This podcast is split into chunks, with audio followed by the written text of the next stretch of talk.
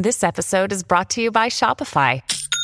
Forget the frustration of picking commerce platforms when you switch your business to Shopify, the global commerce platform that supercharges your selling wherever you sell. With Shopify, you'll harness the same intuitive features, trusted apps, and powerful analytics used by the world's leading brands. Sign up today for your $1 per month trial period at shopify.com slash tech, all lowercase. That's shopify.com slash tech. Your brain needs support, and new OLLY Brainy Chews are a delightful way to take care of your cognitive health. Made with scientifically backed ingredients like Thai ginger, L-theanine, and caffeine, Brainy Chews support healthy brain function and help you find your focus, stay chill, or get energized. Be kind to your mind and get these nootropic chews at olly.com. That's O L L Y.com. These statements have not been evaluated by the Food and Drug Administration. This product is not intended to diagnose, treat, cure, or prevent any disease. This episode is brought to you by La Quinta by Wyndham. Your work can take you all over the place, like Texas. You've never been, but it's going to be great because you're staying at La Quinta by Wyndham. Their free bright side breakfast will give you energy for the day ahead. And after, you can unwind using their free high speed Wi Fi. Tonight, La Quinta. Tomorrow, you shine. Book your stay today at lq.com. Welcome to the New Books Network. Hello, everyone, and welcome back to our podcast where we talk about new books in media and communications. I am your host, Marci Mazzarotto. With me today is Jonathan Beller, author of the book The World Computer Derivative Conditions of Racial Capitalism. Jonathan, welcome, and thank you so much for joining us today. Oh, thanks so much. Thanks for having me. So, to start, I would like to hear a little bit more about your background, your professional educational background. What has brought you to this point? Hmm, okay. Um, I suppose uh, going way back, uh, starting as a literature uh, PhD student, I was very interested in uh, the relationship between aesthetics and social change. And um, I got interested in the way in which uh, uh, decolonial literature and global South or third world literature at the time um, was challenging the social conditions as um, I grew up in them and as I understood them. Um, but my studies um, made me realize also that some of the uh, revolutionary aspirations of the writers that I was reading were yet unrealized. And um, the media ecology around me also made me think about cinema and visual culture as becoming more and more powerful in securing um, the world as it was. Uh, so I became very aware that um, maybe there were limits at the time on the literary endeavor, and uh, that visual culture was becoming um, increasingly important. Uh, that, that, realization sort of drove me um, into looking at a lot of film and thinking about cinema and radical cinema. And so I thought about, um, I began to see that cinema was also trying to transform the social order in really important ways. And that by disrupting patterns of visualization, uh, you also changed patterns of understanding and created new relationships. So there's a lot there, but that was sort of the fundamental impetus, um, the recognition that uh, visuality was not um, something that was just natural or given, but had actually been uh, sculpted through a historical process, and that the way we saw the structuring of our perceptions and our apperceptions had a deep um, political um, instantiation. Uh, so, so, so the technical dimensions of that became very interesting, and I wrote a book on cinema uh, as my dissertation, thinking about the um, organization of um, not only the visual and the uh, psychological, but even the cognitive and the social by these cinematic relations. And I called that book the cinematic mode of production. Uh, the, the, cinematic mode of production was kind of the precursor to the rest, um, and it's still uh, an important touchstone for me in the way that I think. I mean, the new book uh, recast a lot of the arguments uh, uh, in that older text because um, I, I, understand cameras and optics uh, quite differently than I did at the time. But uh, that intervention in um, the uh, production and reproduction of social relations by a medium became um, really central to me as I understood the cybernet cyberneticity, I suppose, of sociality. Okay, so this has really been something that you have been pondering for a long time. Yeah, like my whole life. yeah. all that I, all that I remember anyway. Yeah. yeah that's i mean that's amazing yeah sometimes it's you know it's it's a particular like kind of like a side project so this is really something that you have been have dedicated your life to studying and continue studying and um, so that's really fascinating um, so when you talk about the world computer which is you know i mean this this is a, really an excellent book that for me as as a as an academic there's a lot of things that i was like oh i gotta okay great it's like you know it's inspiring to be like, wow, this is a really because you really dive into the system, but the way that you do it, um, the way that you talk about it is a little different than than what a lot of the literature that's already out there. So when you talk about the world computer, what do you mean by that? Yeah, um, that, that's a that's a good question. I was trying to think about the um, global AI or the global operating system that currently um, seems to have the world um, in its grip and is directing us towards a path uh, towards Armageddon. I mean, that, that's a lot to say, um, and maybe uh, it sounds a little bit uh, cheesy because you know it's it's very science fictiony. But what I had in mind really was kind of the virtual machine of um, racial capitalism, and that as as I think about the conditions of possibility for future actions, I see that they're overdetermined and structured by the sedimentation of the logic and practices and meanings and systems of racial capitalism. So uh, th- I mean, that's saying a lot. I mean, you could, you could also think about the world computer as being in dialogue with um, world systems theory and the Wallerstein kind of stuff, but also um, connected to notions of the coloniality of race, uh, like Anibal Quijano talks about, or the coloniality of gender, like Maria Lugones talks about. We have these huge systems of, of abstraction emerging to effectively encode bodies uh, and create uh, the conditions for various actions, many of them violent uh, to be taken in relationship to these bodies for the purposes of value extraction. And so the world computer names um, the, as I said, the virtual machine, um, which coordinates and ordinates the conditions of production in global racial capitalism. And what brought you to the idea of specifically of looking at race and racial capitalism? Uh, I suppose um, uh, well, you know, that's that's an interesting question because it, it's become so obvious to me that that is a fundamental um, consideration when trying to analyze world organization. That um, I hadn't really thought about the origins of that uh, realization uh, for a while. Uh, but I mean, it's basically I, I, take you know these um, axes of race and gender as axiomatic in the um, organization of the social, and uh, to me, understanding um, capitalism is not really uh, possible without also understanding uh, Cedric Robinson and Black Marxism, for example, uh, the history of racialization that goes along with it. Uh, because the organization of um, societies by this emergent category of race uh, became um, part of the ways in which capital discounted the value and the claims of other people uh, on the social and licensed um, uh, many forms of violence, which include, you know, settler colonialism, what's sometimes called primitive accumulation, all the forms of industrialization and, and toxic um, dumping, which take place uh, to this day. and how do you think? Oh, go ahead. I was going to say there's. I mean, there's a really interesting book that just came out recently by Andreas Malm and the Zetkin Collective called uh, "White Skin, Black Fuel," which also um, demonstrates without any doubt in my mind, uh, if, if, there were any doubts um, uh, anywhere, that um, t- to be a, a uh, someone who denies um, the reality of climate change and denies um, the need to change ecological um, processes and energy processes is also uh, a continuation of a racist racist logic, and so and so we, we, sometimes we don't know how to see the connections or the operations of race and racism or gender and and, and heteropatriarchy in these systems which seem so abstract and informatic and part of my work is really about um, showing the um, that computation is a racial formation and that computation is a gendering formation. And um, to, to bring out the social dimensions of these abstract machines which seem that they're more mathematical informational and asocial.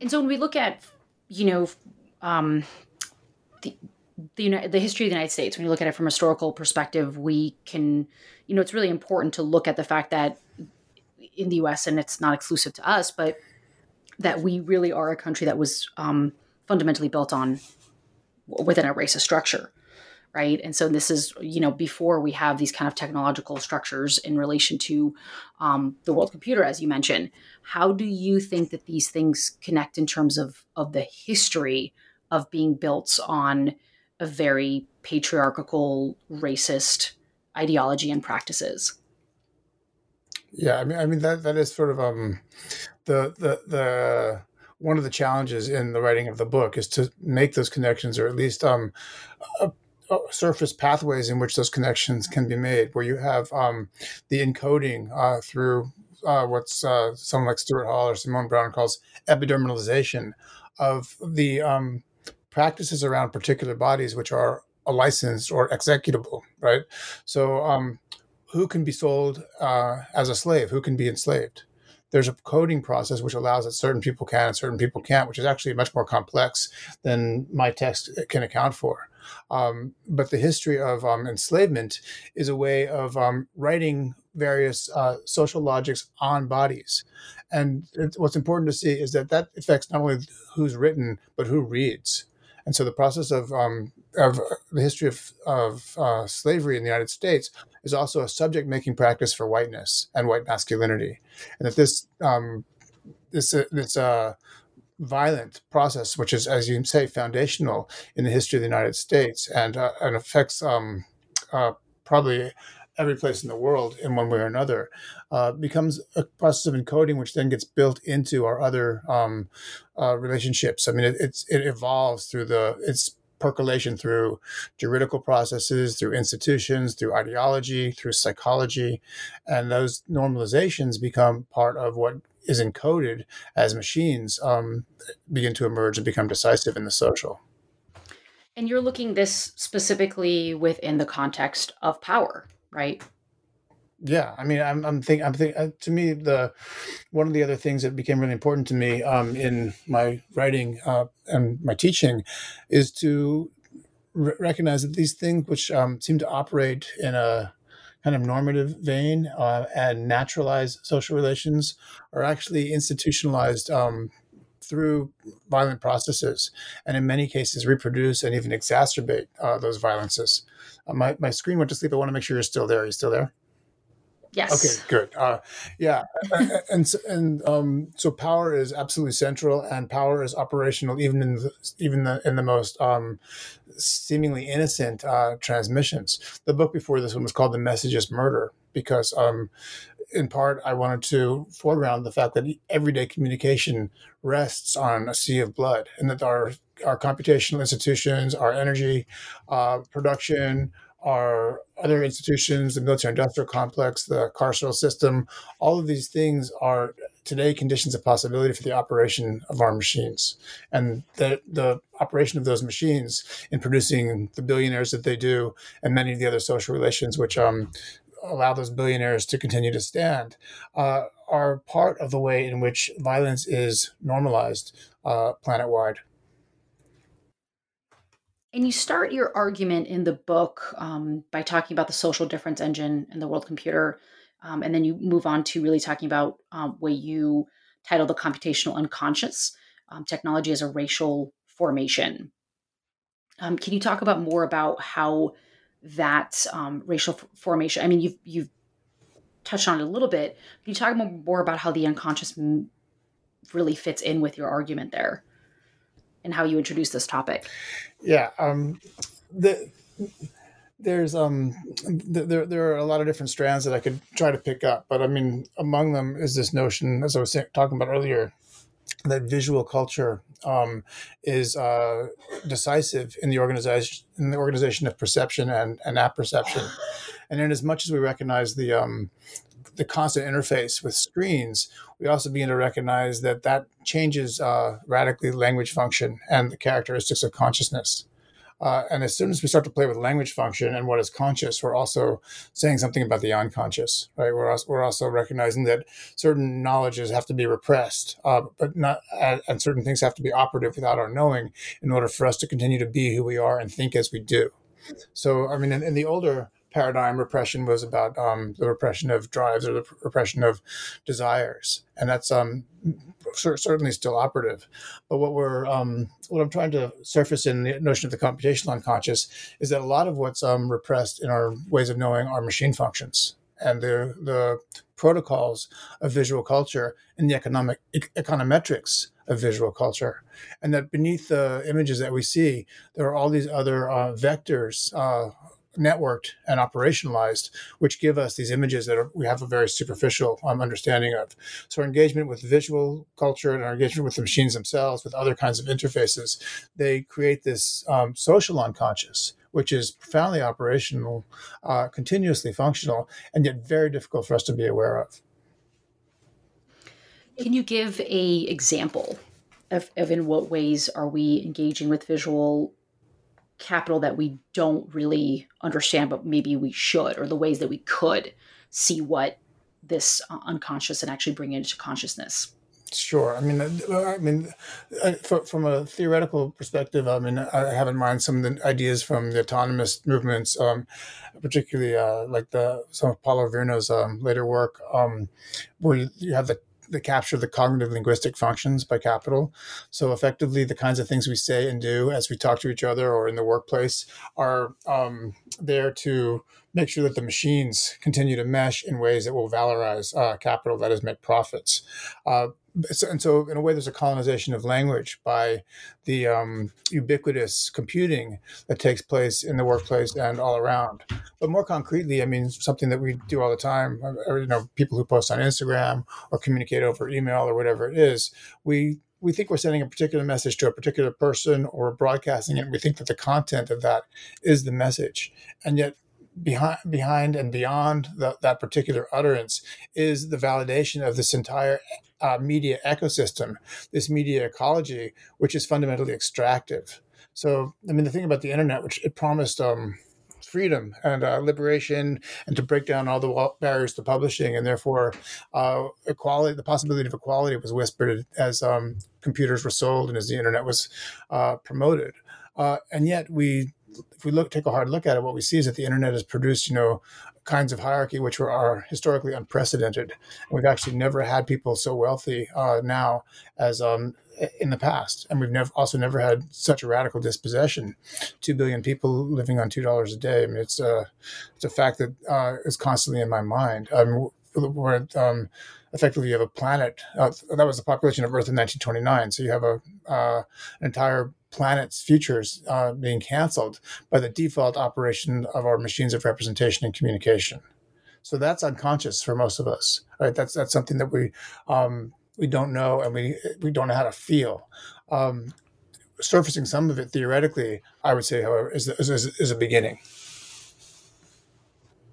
And how do you think it looks if and when a person is conscientiously aware of these power structures?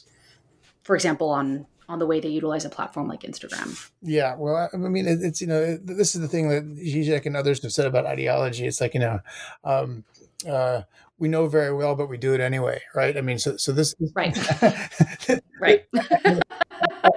yep. And this is the problem with ideology critique, right? It, it only goes so far. I mean, if it doesn't change our practice, then it's not um, really doing its job, which is uh, why I've actually um, been thinking a lot about protocol redesign and recognizing that um, part of the um, part of the difficulty with um, interfacing with existing machines is that we can't actually change the economic protocols which underpin the code.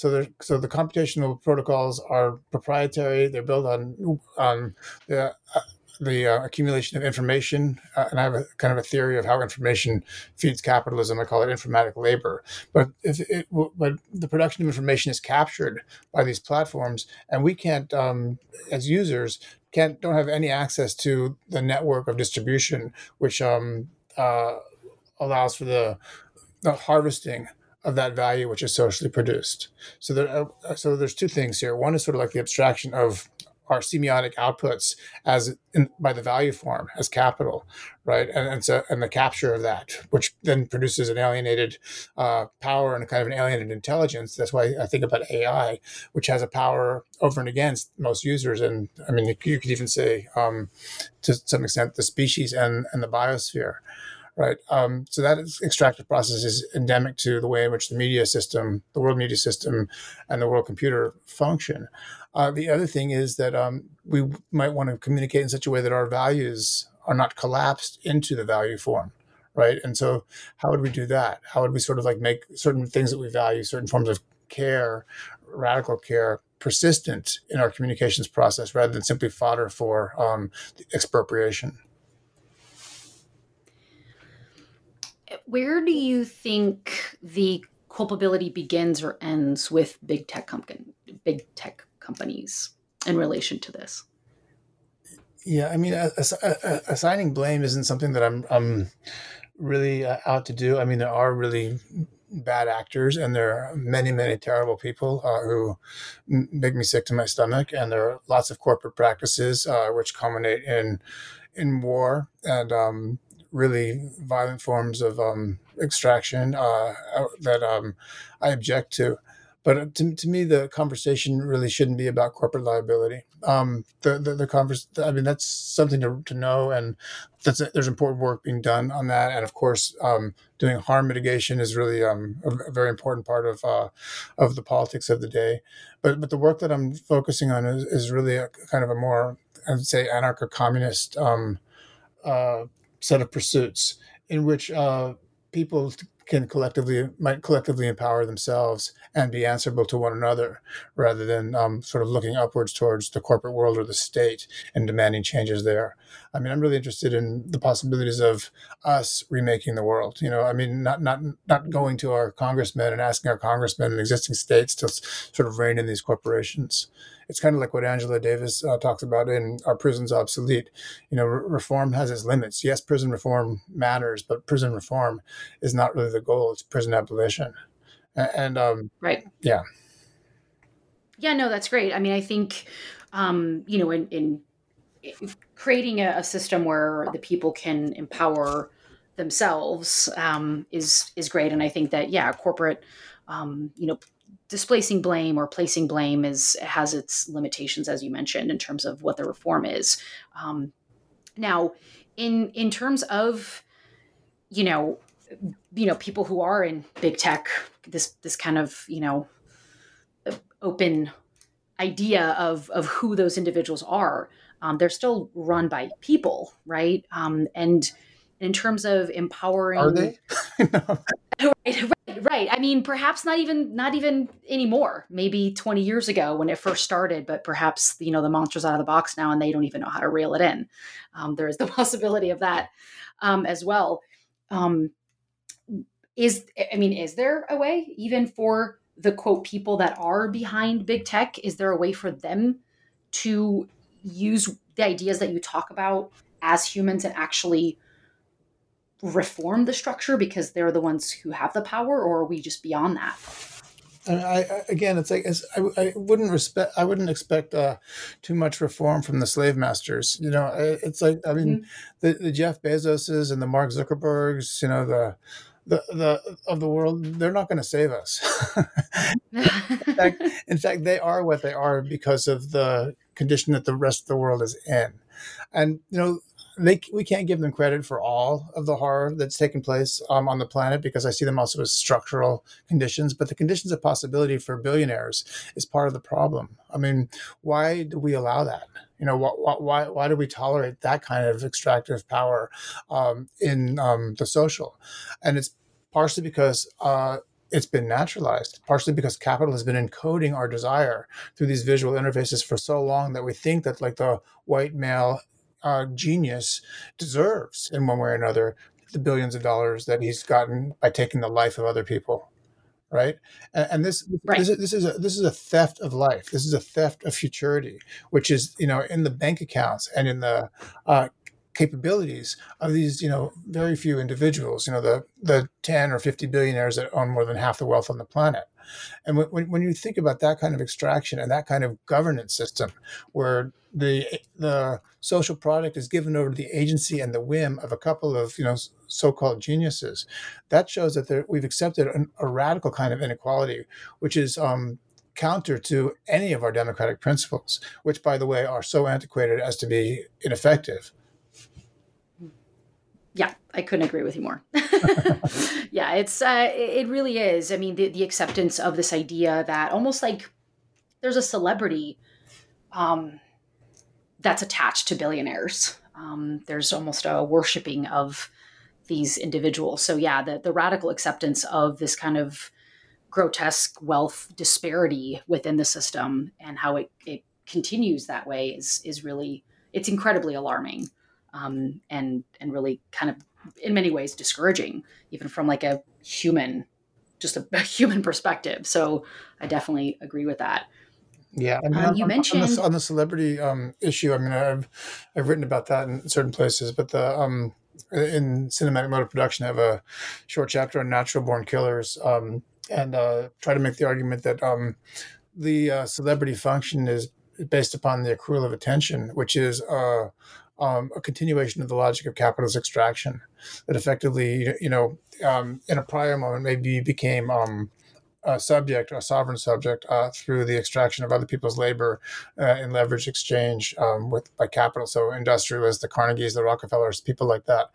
But um, cinema allows uh, translates um, some of those relationships to the visual, and uh, the eye becomes both a um, becomes an instrument of production, and the accrual of attention becomes a means to celebrity and a means to capitalist power. So you have a homologous structure uh, in celebrity, uh, and and this is um, an insight that's been really important to me, and it's not mine alone. It comes also out of Frankfurt School analysis of, of fascism and Walter Benjamin's uh, notion of the violation of the cinematic apparatus under fascism, where the cinema, you know, could have actually allowed us to cybernetically and prosthetically understand our connections with one another. It was bent to the production of what he calls uh, ritual values or cult values, where you have the cult worship of the celebrity, who's actually the creation of the crowd, right, or the, the mass audience. But the problem is the mass audience gives their agency over to this individual who then stands in for them.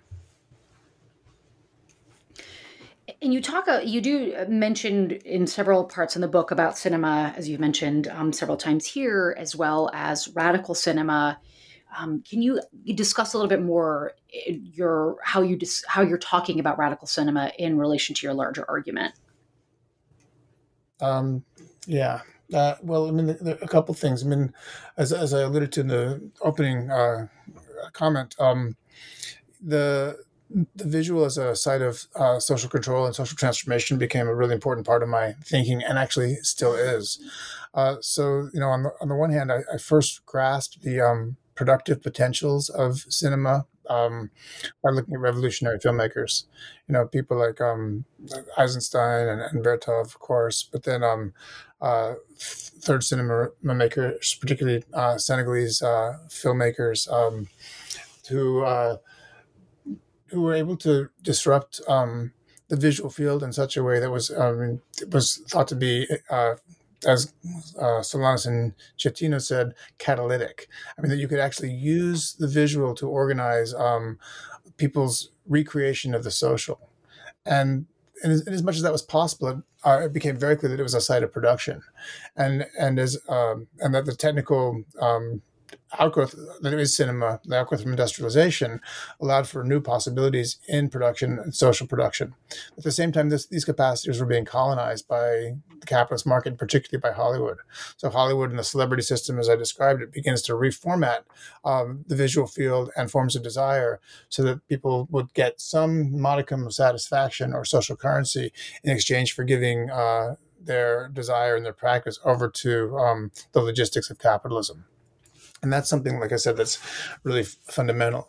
So in, in the in the current book like in the, in the world computer um, the films that i've been interested in are films which have kind of dealt with the uh, the checkmate of the visual by capital in one way or another sort of um, been able to uh, reveal or demonstrate to a certain extent uh, just how deep um, the visual rabbit hole goes.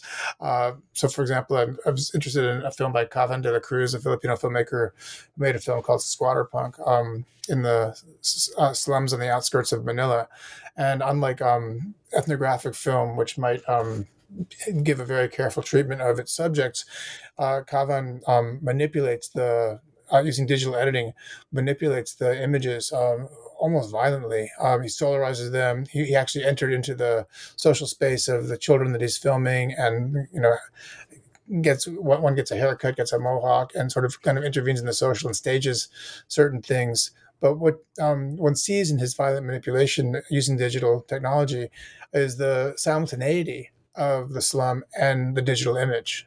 And so, in, a way, I think of it. I think of his work as just one example of what a, a possible role for cinema as creating a dialectical image in which there's no longer a possibility of imagining that objects just exist, you know, or subjects just exist. That in fact, the integration of the digital goes all the way down into these uh, these uh, world of, so, social worlds of dispossession, and that uh, you can sort of see um, through the entire um, the, the entire system um, in a single image. That's why I think of him as creating these dialectical images, because you actually have to look through the history of the world in order to see what you're seeing. And so you think that his work um, specifically, or work like that, is could be or should be um, more prominent in cinema, or can be something that kind of breaks away from what cinema really means today, which is a very capitalist mainstream form well, I mean, I was, of image making. I was giving that as only as one example because I mean, honestly, I don't think there's a, a single uh, solution or even a, one set of practices. Uh, I mean, the reason I picked that example is because um, it it's um, from that example we can learn that um, mediation is uh, different from representation and that, and that, and that mediation is about the transmission of forces and the and, a, and, and the creation of networks, uh, and that those are continuously in flux. So um, that and that and but that that doesn't just like sort of sit there and say we need to make a million films like that. What it suggests is that when we make uh, images or transmit images, we're actually uh, engaging in a process of world making, and the more profoundly we understand what's um, implied by that and what's and, and the unthought of that, the better off we might, the better chances we might have in making the worlds that we actually want, rather than the ones that we get by the default operation of the codes. So, I mean, more recently, I'm, I'm thinking about film as um, a derivative. Uh, it's a derivative on the social, meaning to say that it's a, a management uh, strategy in which um, people are uh, risking um, forms of capital uh, in order to get more value out. So it's it's, it's a risk management tool, uh, and th- those can work in a variety of ways. And most of the time, they work in financial terms. People. Uh, uh, wager something, they, they, they take a risk of their, some of their capital in order to get a return of profit, which means that they're constantly in competition for the value form and in competition, they want to like participate in the extractive logic of our dominant economy. But everyone's not like that, at least not in every part of their life and everywhere. There are other things that we do which are not structured or wagered in that way. Uh, you know, like I mentioned earlier, radical forms of care, certain kinds of solidarity, certain kinds of values which are not on the market um, for some of us, at least for, at, at, some of the time. Uh, um, how do we express that in cinema? How do we use cinema to remake those social relations so that the returns are not simply market returns? And do you think there's a way to for eh, main for any sort of mainstream cinema to actually create to, to build a world that is outside of the capital gains that it seeks? Is it is it possible to do that or does it or do we have to find like a new space for it to be experimental and avant-garde where it moves away from from gaining capital yeah, I, I, think the mainstream is not long for this world. I mean, you know, it's like the, the. I mean, if if we if we if we have a mainstream in the way that we do um, uh, for much longer, um, the, the, there's going to be you know global collapse, and in fact, we're already living through some of that, uh, where there you know, and and so to me the um the focus is more on um the practical, the creative, the critical, the relational, um, and less the prescriptive, right? I mean, so so I mean, I I, I don't I, I wouldn't want to prescribe to like you know Hollywood what it should do to be more responsible, um, because I think that the whole system uh, in which um, a, an elite coterie of people make films in order to uh, create profits is not going to um, to change very much. It's kind of like you know the difference between uh, a, a Marxist or an abolitionist uh, perspective, or even an anarchist perspective, and a kind of neoliberal perspective, in which, well, if we just give people rights and access to markets, then um, you know the world will be better. That doesn't address the social problems at the protocol layer. It does. It does. It doesn't. Um, doesn't recognize that this is a losing game for someone always. And so, if we really want to remake um, our social relations, we have to remake economy. One of the things that you mentioned for that that I found really fascinating throughout the book is that you talk about the colonization of semiotics. Mm-hmm. Um, can you unpack that and what you mean by that in relation to your argument here and beyond? Yeah, well, I mean, it, has a lot to do with um, things that I've I've mentioned already. This the this this notion of the um, capturing of the cognitive linguistic by capitalism. Uh, the notion that much of our speech uh, functions to uh, allow the current system to continue to um, persist. The fact that like as a young person who goes to school in the United States, if you go to college, you probably take on debt, which means that your mind is already um, uh, there's a lien on your mind by the banks, and so what you say and do, and how you act, and what you post, and what you allow yourself to write, and what you keep yourself from writing, is uh, already designed in advance to make sure that those loans get served serviced. Um, these processes in which which Randy Martin called the financialization of daily life, in which um, effectively everything we do, every meaning that we make is um, is being judged um, by a market system, by what I call the world computer, uh, and analyzed for its value potential, uh, means that we're um, continuously encouraged to um, convert our meaning capacity to a capitalist enterprise. And so this this means that we refuse certain kinds of thinking, we refuse certain kinds of relation because we feel like it's not in our financial interest. Uh, so that this this colonization is sort of like the the everyday level. Further down, it's kind of the normalization and, and things we accept as, as normal or natural. I mean, certain um, ideas of uh, race and gender, for example, certain ideas about sexuality, which to some people seem like they're just you know given by God or tradition or whatever it is, and recognizing that these too have been um, mobilized. These domains of our life have been mobilized by a system of domination whose interest it is in to, to, control every aspect of the production and reproduction of the social. So this granularity of um, the hold that racial capitalism has on our everyday practices, our everyday speech, our everyday thinking is what I mean by the colonization of the semiotic. And this colonization is, is ongoing. Uh, transforming it, as I said, means not only changing the way in which you communicate, what we might allow ourselves to think and and feel, but also changing our social relations and the cybernetics of our social relations. What kind of machines, what kind of materialities, what kind of connections, what kind of codes do we connect to one another with? Right now, those things are owned by other people. They, I mean, the we might own our computers, but the software that runs in them, the internet that connects to, are all fixed capital we pay rent on those things, we produce value for those things, not for ourselves. So there's a con- continuous extraction which takes place in our in, in all of our communications. Those are the kinds of things we have to address. And in in addressing those things, is there is there such a thing as a decolonization of semiotics, or is it really just a transformation into something else? Um, no, I, I, think I think I think there is. I mean, you know, I, you know the the the, the decolonial um, projects are are, are vast, and um, you know, I, I'm a I, I, I'm, I'm a, a, studier of um of many of them, and I also uh, in, in my own way uh, try to participate in the decolonial project. Um, because I feel that uh, if the colonization of everyday life and the colonization of meaning uh, has uh, been one with um, the kind of settling uh, that capitalism has done into planet Earth, then unsettling those relationships is actually is absolutely fundamental. Uh, and as I said, I don't think you know a single voice or a single person or people or peoples uh, can, can, can engage in this process fully. But part of what um, I'm working on, uh, and what I think you know I'm particularly suited to do, although you know it's certainly not only me who's doing it, is thinking about the decolonization of monetary media and recognizing that um, this, this term um, that I've uh, been working with, economic media, is something which is a colonial medium, uh, so some, something which transmits value and meaning on the same substrate effectively, and is a has a colonial logic. So if you could analyze the protocols of that, then I think it's possible to decolonize those, um, so that, as I was saying, values become um, can be abstracted on um, systems of uh, uh, value transmission or what we think of as communication that do not uh, replicate colonial functions.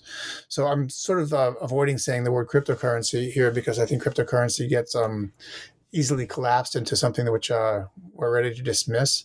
But what but, uh, but, but I do have this in mind. I, I, what I have in mind is the, the radical redesign of money uh, in a way that does not um, uh, recapitulate current systems of banking, current systems systems of extraction. I mean, there's a lot more to say about that, but I mean, I guess what I'm trying to say, if I wanted to sum it up, is that um, in my own um, practice, uh, decolonization, my own thinking about decolonization is focused on the possibilities of the decolonization of the money form. So there's hope. Yeah, I mean, and I think I've gone a little bit beyond like the Kafka thing, where there's hope, but not for us. You know, I I, I actually think um, that uh, there is a possibility of um, remaking our relations of uh, communication and valuation, so that we can create cooperative forms of uh, solidarity and world making. Uh, I don't think it's easy. I think I think it's actually a tremendous task. But I mean, my a lot of my work now is trying to ask. Um, others to uh, also work on a project of this kind, right? I mean, how do we think about the protocol layers of um, of money and computation um, in one kind of uh, framework, and how do we understand them well enough so that we can redesign them? And when we think about this globally, do you think is is there a space, a place, a, a country, a subculture that is doing this work of decolonizing? Well, I, I think there's there's a lot of persistent um, uh, and even uncolonized or uh, uh, resistant to colonial um, practices everywhere. You know, I mean, when, when I when I when I see um, the world around me, when I see my students um, uh, engaging in process of mutual aid. When I think about what's going on in the Philippines, for example, with um, the the pantries, um, the food pantries that people created in response to um, pandemic, where uh, markets were created, where you know you came and got what you want and you brought what you had. Um, they were, which were actually closed down by the government as if they were uh, because they were suspected to be communist. Um, uh, um, enticements to communism. So, so, but but these kinds of practices which refuse the strictures of coloniality, um, plus the uh, many movements and, and the, the, tremendous amount of work there to uh, reclaim, transmit, uh, uh care for uh, the knowledges of First Peoples. I mean, there are many things that are taking place which I think are very promising and, and necessary to um, to to, to to to a livable future. I mean, at least livable for most of us. There's hope. that makes me feel better about it. Um, one of um, the chapters. So you talk. You you have um, switching a little bit. There's in chapter two the computational mode of production. Um, you really kind of highlight this really interesting argument about um, the program, uh, programmable um, image of, of photo capital, where you talk about image code, image um, and just the computational representation of data visualization. Um, you also talk about the geopolitics of the selfie and just this just this general idea of the programmable image. Um, can you talk a little bit more about that um, and kind of how you're looking at um, the code and the image and money? Sure. Uh, so so I mean those chapters are are really about I mean the computational mode of production. Uh, understands that the images that we uh, use are the result of uh, prior codifications, and in as much as they're codifications, uh, meaning that they're uh, the results of concepts uh, which are translated to machine functions. I mean, from from from the optics, you know, you think about optics as a set of um, mathematical insights that are then translated to uh, into glass. Uh, you know, with with early with earlier photography and celluloid, and had the chemical. Um, uh, formulas, which were also conceptualized, translated onto um, the receiving surface behind the lens, so that the photons could alter those chemicals in order to create an image. These things are not just sort of windows into the world, as Vilém Flusser uh, tells us, but they are uh, forms of computing. They are um, the abstract operation of concepts designed to give particular results. And so the image becomes a kind of program. And I, I drew a lot on Flusser's work in this book because uh, something that Flusser said has really stuck with me, which is if you think about the 20th century, I mean, the the, the cameras have organized the, the world for the benefit of cameras, right? And the, the, vast proliferation of cameras, if you see that as sort of like a uh, an evolutionary vector, uh, it's taken over the ecology of the planet, uh, according to some something that he refers to uh, sometimes as the photographic program.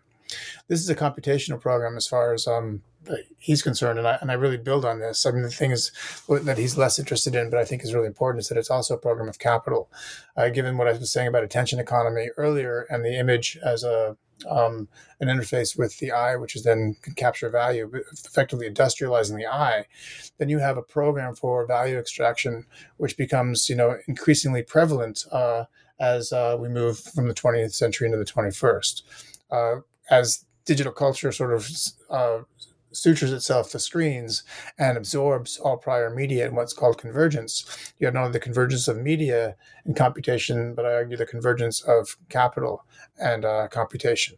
So computational racial, racial capital, the computational mode of production, these becomes ways of rethinking the meaning of um, and function of screens. So the programmable image means one that it's images are programmed. You can think paradigmatically of advertising, but also, given what I've said, also things like Hollywood, as creating social programs which uh, not only uh, extract in the instance of consumption, but also um, design audience and peoples for further extraction several cycles down the line, right? So you have this curating of the senses and practices and beliefs by the images because um, people are being programmed by their function. And these functions are organized by the aspirations of capital to continuously uh, create profits for itself. Of course, these programs also include programs for um, uh, racialization, programs for um, gender identification, and um, all and many and and uh, promulgate many of the violences endemic in our current um, system uh, of uh, the racist system and the heteropatriarchal system of kind of white capitalist uh, white white uh, supremacy and, and, capitalism. So that um, th- those are part of the programming uh, dimensions, which are organized, as it were, from above, or by many people unconsciously, because the way you make an image has already been learned so deeply and profoundly that those things have been naturalized. Uh, the programmable image also implies the possibility that our interface with images can reinflect the meanings of those images.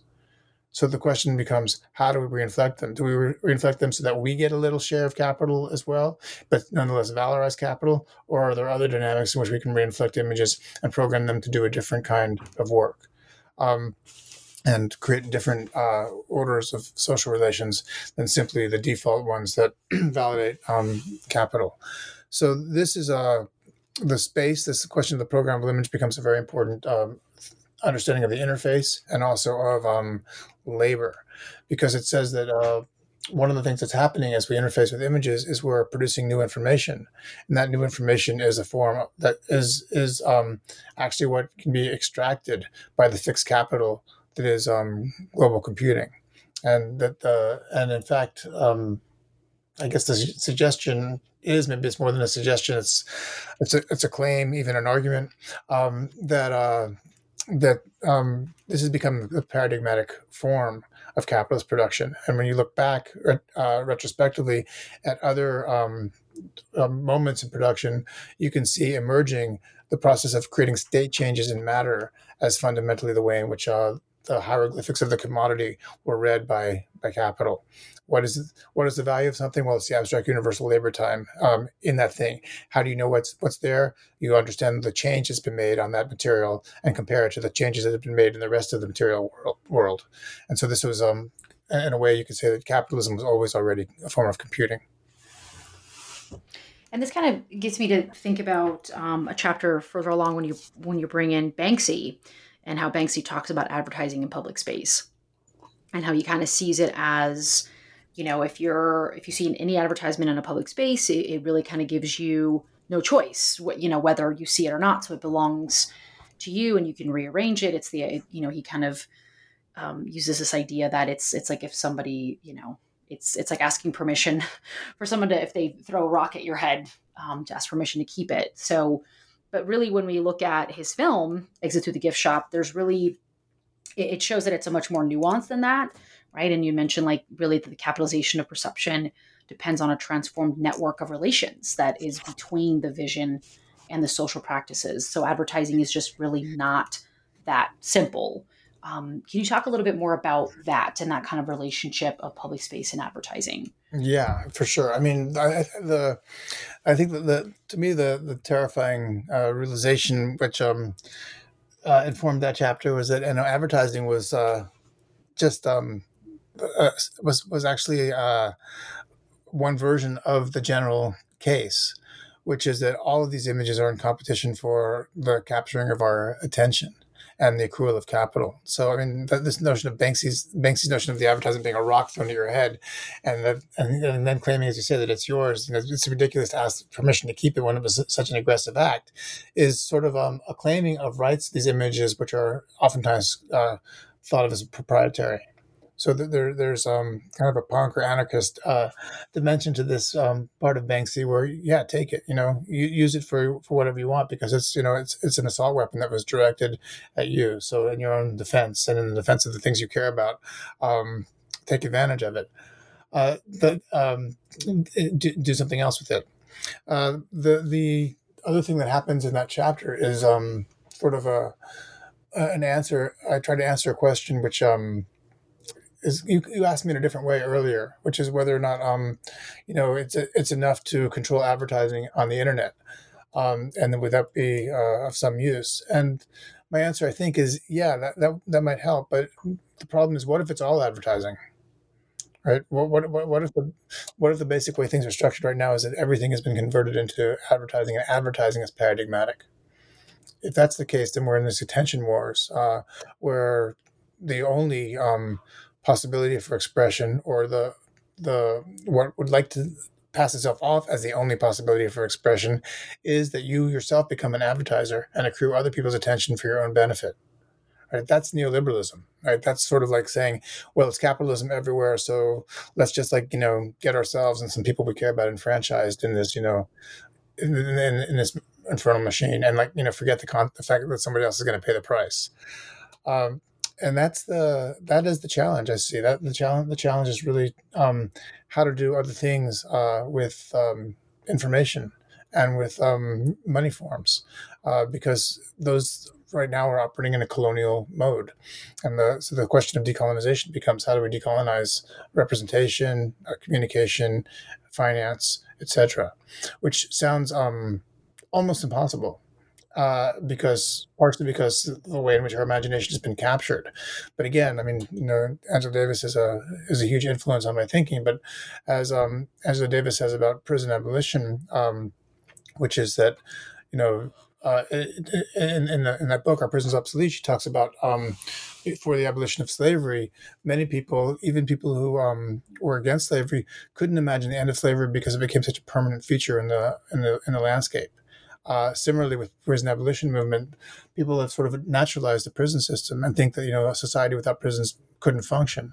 That's the colonization of the imagination, and so it's a work of the imagination to displace uh, the naturalization of that uh, to the point where um, we can begin to imagine and actually practice uh, uh, the creation of futures which uh, don't include a carceral system.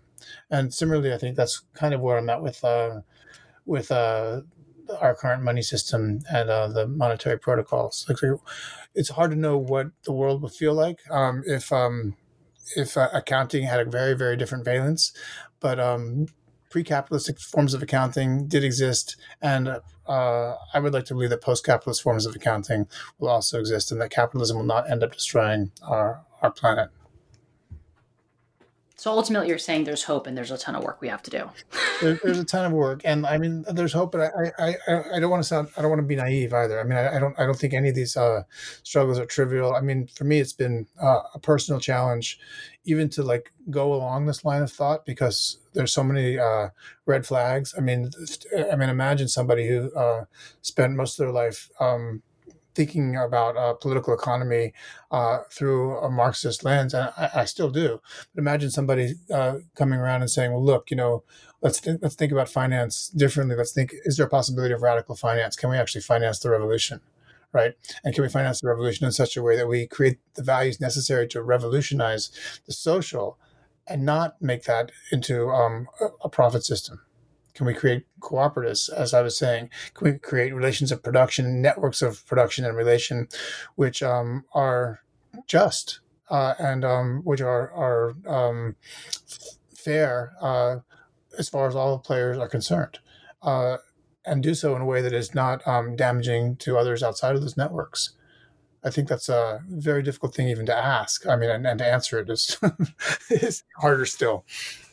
It is. It, it's the idea of like, well, if you smash one, uh, you know, ideology, what's going to replace it, or how do you replace it, right? If you're just going to get rid of capitalism, there's going to be another ism that's going to replace it. But what will that be? What will that look like? So yeah, I mean, you're you're really presenting some, you know, there's there's so much. I mean, even for me personally, there's so many things in in your book that I think are are incredibly thought provoking, and and very much needed into the conversation because you know what can we do? How can we um, decolonize you know when you mentioned like the colonization of the imagination that's really a terrifying thought in a lot of different ways to really think about how um, things became naturalized the idea of, of the prison system the idea of slavery um, you know the act of that and how it just became ingrained in culture. So it really is um, in many ways i think terrifying to, to us for to, to see that reality and then what what can we really do to make it better?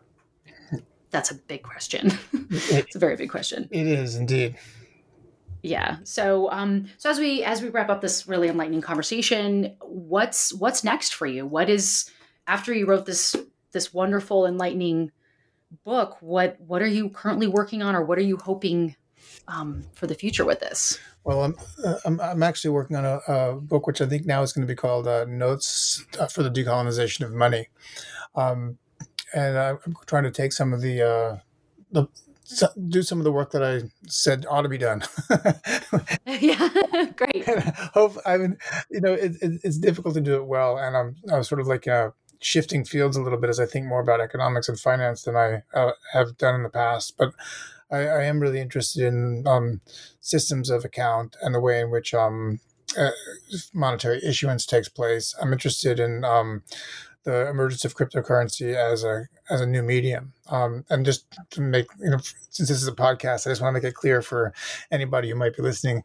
No, I do not think that Bitcoin is a revolution. No, I do not think that that, um, Bitcoin is going to save the world, or Ethereum for that matter.